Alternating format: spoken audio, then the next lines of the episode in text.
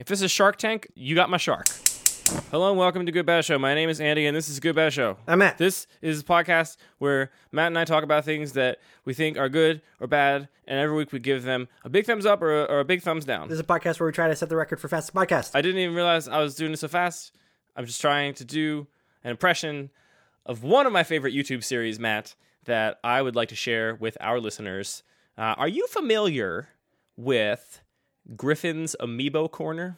No. Okay. I thought we were just doing a speed run. I thought we were doing a speed run podcast. I was excited about it. It's funny. I didn't even mean to say the beginning that fast, but I recognize I probably did. This is my natural way. I'm always slowing myself down intentionally, so I don't sound too fast. Here's the deal. You're familiar with the McElroy boys. Everyone knows those McEl boys, right? Yeah. Famous from Trolls 2. Famous from Trolls 2, famous from their Smash Hit comedy podcast, famous from their Smash Hit Dungeons and Dragons podcast, famous from their TV show they made on CISO that's now on iTunes. These good boys have become a small media empire, and for a long time, for the past, up until very recently, both Griffin and Justin, two of these three brothers, I'm just taking it as read that everyone knows who the McElroy... I mean, how would you find our podcast and not know who the McElroy brothers were? That's basically impossible, right? It'd be weird. It'd be a weird Venn diagram. It would be so weird. But not everyone that knows the McElroy boys knows that Griffin and Justin, up until very, very recently, also basically worked full-time for the video game website Polygon. I assume you're familiar with Polygon, have seen an article or two on there, right? Yeah, sure. I've listened to a Polygon podcast in my life. Did you know that was their jam for many years? I did know that, yes. Yeah.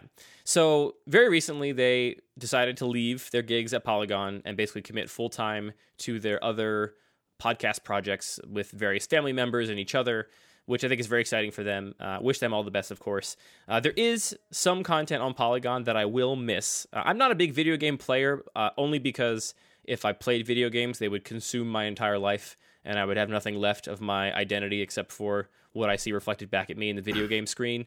I avoid them for my own mental health and well-being. But you don't want to spend your whole life collecting lavender or something. I gather so much lavender. But... I like to watch video game content on the internet because it gives me a little taste of that good video game drug that I had to give up. You don't have to wait for the whole loading screen. You can just watch 5 minutes on YouTube and get out of it. Safe. Yeah, and honestly, like... It's a safe distance. And honestly, this is a topic for another time, I think, for you and I to go into more depth, but I always tend to love the culture and fandom around a thing even more than the original thing itself.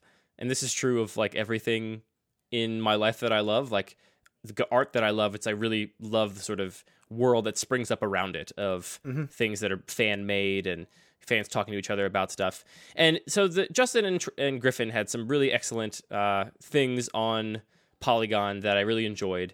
Car Boys was a YouTube series I really enjoyed, even though Nick, the other guy that Griffin did the series with, ended up being a little bit of a scumbag, which is unfortunate, but that's men for you. And... they also did this YouTube series called Monster Factory. Have you ever seen a Monster Factory video? I love Monster Factory. Oh, I've watched almost all the Monster Factories. Oh. That I love. Monster Factory is very, very good. They basically go into video games and they try and use the character creator to make the most hideous, comical characters they possibly can. And then they go and play the games a little bit with them. And oftentimes Griffin will hop into the console and enter some cheat codes into the game and manipulate the world. And many, many, many other sort of things that they've done. But, Matt, the one that I'm going to miss the most... the thing that is going to stick out most in my mind is a little-known YouTube series compared to these other ones called Griffin's Amiibo Corner. And this is a YouTube series where Griffin basically, like, satirizes bad YouTube channels where he, like, gets a crappy mic even though he owns extremely expensive professional podcasting gear. And he plays this character of this, like, awkward, fast-talking nerd who is reviewing Amiibos on his YouTube channel.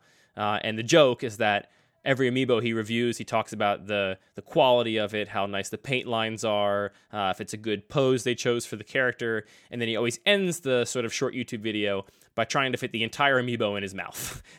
No matter what it is, he'll just jam the entire amiibo in there and then report on how that was in his mouth. And he's probably, I'm going to say, 30 Amiibo Corner videos. Maybe I could look it up real quick. There's a fair amount of them. Most of them are between 2 and 5 minutes, so it's not a hugely lengthy endeavor to watch all of them. But as this series kind of went on, Griffin started to do more and more weird stuff with the series and kind of developed this character a little bit more and started to get a little weird with it. And I really like the weird stuff, and I don't want to spoil it. So this is going to be a short episode because I don't want to explain what happens over the course of Griffin's Amiibo Corner. But suffice it to say, if this sounds at all interesting to you, if a weird, experimental, satiristic YouTube series about eating amiibos sounds like it might be up your alley, then you have to check out Griffin's Amiibo Corner. And I think what we can do, instead of talking more about this specific thing, is just talk about the fact that, so Griffin actually, if you've listened to Bim Bam at all, you'll know that he was named Forbes 30 Under 30 media influencer on their list, I think last year, 2017, 2016 maybe.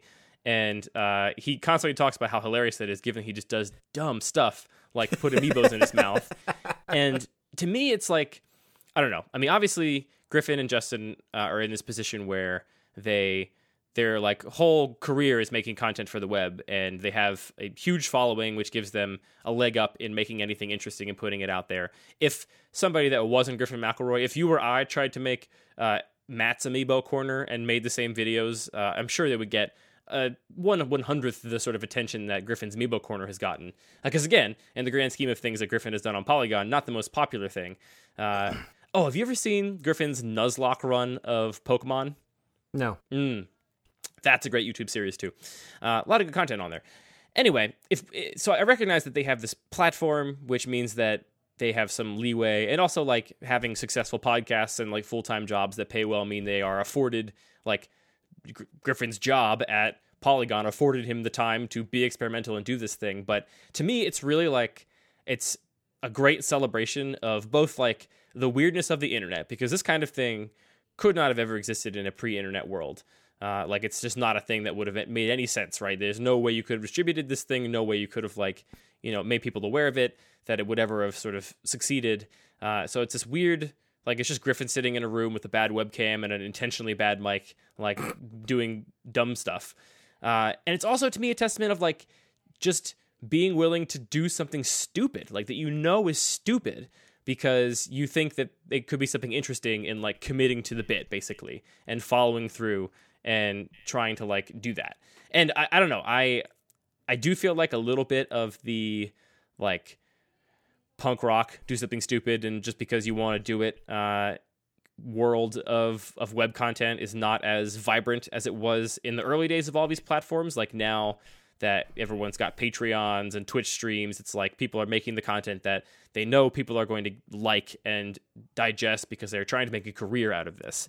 And it's rare that somebody in such a position is able to be like, you know what? I'm going to put all the amiibos in my mouth, every single one of them. And I'm going to make a channel about that, and let's see what that can be. And so I really admire it in that sense, like artistically and creatively. And also I enjoy watching them because they're goofy and dumb. So yeah, I don't know. That's my recommendation, is go watch Griffin's Amiibo Corner as a kind of send-off for his many, many years at Polygon as he commits to doing more podcast projects moving forward. I will. That sounds great. It also is a thing I love, committing to something really, really stupid and spending a lot of time and energy on something really, really stupid. You know, I've done a thing or two like that. I wish I could get that kind of traction. Well, yeah, and that's the thing. Is like, it sounds silly to say, but it really is like, that's so much of what art is, like just committing to the thing you're doing. Art and comedy and everything. Like, it's just like, if you look at, there's a lot of art that is basically like doing a trivial task, but doing it so many times that the act of committing to it, that commitment becomes the piece, right? Like, you sat and cut the heads off of 900,000 matches and then aligned them all on a table and then lit them on fire. And, like, the fact that, like, that table covered in 900,000 match heads, like, that becomes the piece. Like, because this story is told of this person that believed so much in this vision that they essentially wasted a bunch of time doing this dumb thing that, like, I don't know. I think people that talk about art are often afraid to call things dumb. Like, it's because it sounds like, I mean, it is an insult, I guess, but, I think that there's virtue in doing things that are like dumb to me means it doesn't like fit with the expectations of what people have like defined something as. Like dumb to me is kind of punk rock, like doing a thing that people think is dumb and showing them that it cannot be dumb, or that they can even still be dumb, but like have an impact on them or like have some creative validity to it. Something I really admire. I have an idea. Hit me. How we should end this episode? I think we should bring it back to my dumb ideas note, and I should read you some dumb ideas, and we should see if we could we can commit to them or not. I would love nothing more, Matt. Okay, can I read you some dumb ideas? Yes. Okay, here we go. Some of them are dog related because, you know, I have a dog. Now you're thinking about a dog a bunch. Yeah, so I'm thinking a lot about dog stuff. You're like idea one, tape a bunch of stuff to the dog. Yeah. Okay, ready? Cover the dog in honey. I got three for you right now. Here's idea number one. All right. Idea number one. So you've seen The Great British Bake Off, right? Oh, have I? I love that show. Okay. So this is a spin-off for everyone who loses, and it's called The Great British Dog Bake Off, where because they failed at baking for humans, they now bake for dogs. I love this. And of course, everything they bake has to get like across the board 5 stars. They can never decide who to send home because the dogs are just going ham on these big plates of like very carefully made cakes. Yeah. I love this idea. I also think that, and of course, the judges are dogs. Yeah, that's right? Of course, that's what I'm assuming. Yeah. Like you've got to get dogs that like vaguely resemble the original hosts of the Great British Bake Off, right? So you get some like small, like wiry Chihuahua or something for Mary Berry, and you get like a big bulldog with like, you know, gray spiky hair for Paul Hollywood. Actually, it's Mary Barky and Paul Holly Wolf. Oh, right. Of course. My mistake. Yeah, and then you got to get like, I don't know, like 2 like French bulldogs for the hosts. Maybe they have kind of a French bulldog vibe. They're like friendly and like a little bit energetic. Yeah. Maybe they're just more like golden retrievers. I don't know. But the key to the show is that there is like an end game. Like I'm sure you've seen the idea of a dog, like a baked good for dogs, right? Like you go into a pet store or you go into a regular bakery and they just have dog baked goods. Like there is, I always have to wonder if like, if people who make baked goods for pet stores are just failed bakers and that's what they do now instead. But there is an end game. It's not just, I bet they're probably animal lovers that also have a penchant for baking, more likely. I like to think they like had a bakery and then it got shut down for health concerns. So they're like, oh, I mean, it was for dogs. And then you just let dogs in. So like there's like a really haphazard sign up front that's like dog in front of the bakery sign. Yeah, exactly. Sure. Matt, I think this is a fabulous idea. This would be an amazing, like, I don't know, short YouTube series. It does. Here's my concerns. One, it's going to require a significant production budget. Yep. We're going to need a big tent. And like, I imagine we do all the same bits, right? So, you know, when they're making the thing and the judges come around to ask them what they're doing, we just like put these dogs in front of these people. And then make them explain to the dog what they're doing while the dog's looking away, eating some ingredients off of the bench. You got to do all the pieces. And then, of course, you have to do the part where, like, on the technical challenge, the dogs are sitting over in a separate tent, and you put this thing between them, and then they just eat it really fast, and you, like, keep the camera on them for, like, 5 minutes as they finish this plate of, like, the technical bacon. Of course, the dogs aren't explaining anything. They're dogs, but you commit to it. You shoot it as if they are explaining things. Yep. I like it. I like it a lot. This sounds great. Right. Matt, you're giving away some good IP on this show. I know. Okay, you ready for number 2? This could be a real moneymaker, number 2. I'm so in love with number 1. I don't know how you're going to top it. Well, the number 1 is a show. Number 2 is a product. So it's also a product for dogs. So this is going to, maybe it's going to be in the same store. We'll see. Maybe the baked goods end up in the same store. All right. Okay, so this is a toy for dogs that look like socks so that dogs don't steal your socks. And they're shaped like socks and made out of similar material, so you can wear them, because I think what dogs like about the socks is that they smell like you. So you can wear the socks, and then the dogs take them so they don't take your socks. And actually, they're just socks that you buy and repackage and sell them for more money. I was going to say, the more you describe it, it sounded like you're just talking about socks. I'm basically just talking about socks where I purchased them for less money, and I repackage them as dog toy socks, and then you just give those to your dog instead of eating your socks. But actually, I'm just making some profit off this. No, I don't have this problem because Sadie is very classy lady. She does not take anything that does not belong to her, with rare exception. The only time she does is if she's really mad at us. Like if we leave her home alone in the evening or something, we have somewhere to go at night. We'll like walk her after work and then go out for a few hours. She'll get really mad she's been left alone. And what she'll do is she'll just kind of gather a couple of our belongings that were within her reach and put them all on her bed in a little shrine. Like she'll put like some shoes there and like a tote bag. And, like, you know, just pile them up. And, like, there, I took all your stuff. Now what are you going to do? Or maybe she's trying to, like, summon us if she, like, puts all the pieces together and, like, sprinkles some dust over it. So I don't have this problem. But I love the idea of hawking cheap stuff to people that we upsell. And here's the one thought technology I've been introduced to here I think is going to really change this product. Bacon smell.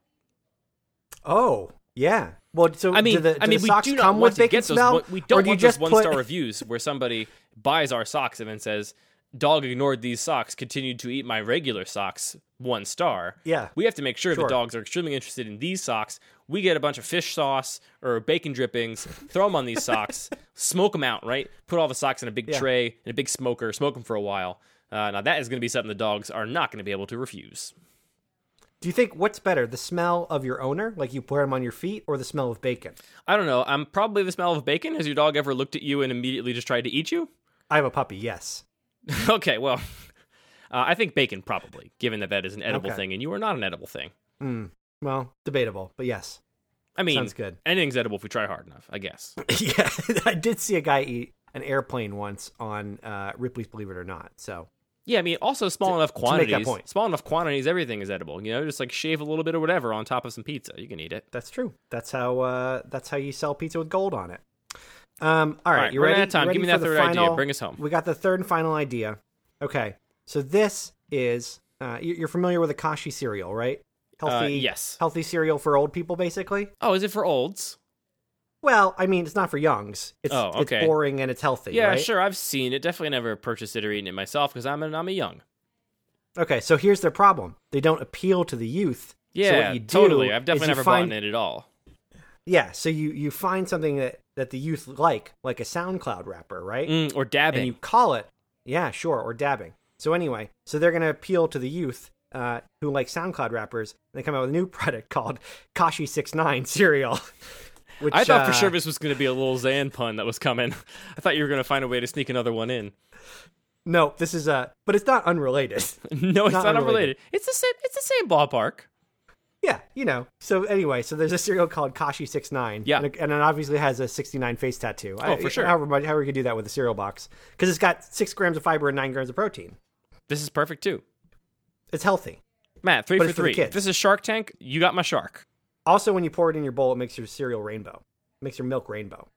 Oh, right, because they like the colors, the kids. Also, Tekashi 6ix9ine has rainbow hair. What if we just put some Xanax in the cereal? Hey, kids like Xanax. They like fake Xanax. They like rappers with rainbow hair and 69 face tattoos. They love all this stuff. We're old, aren't we?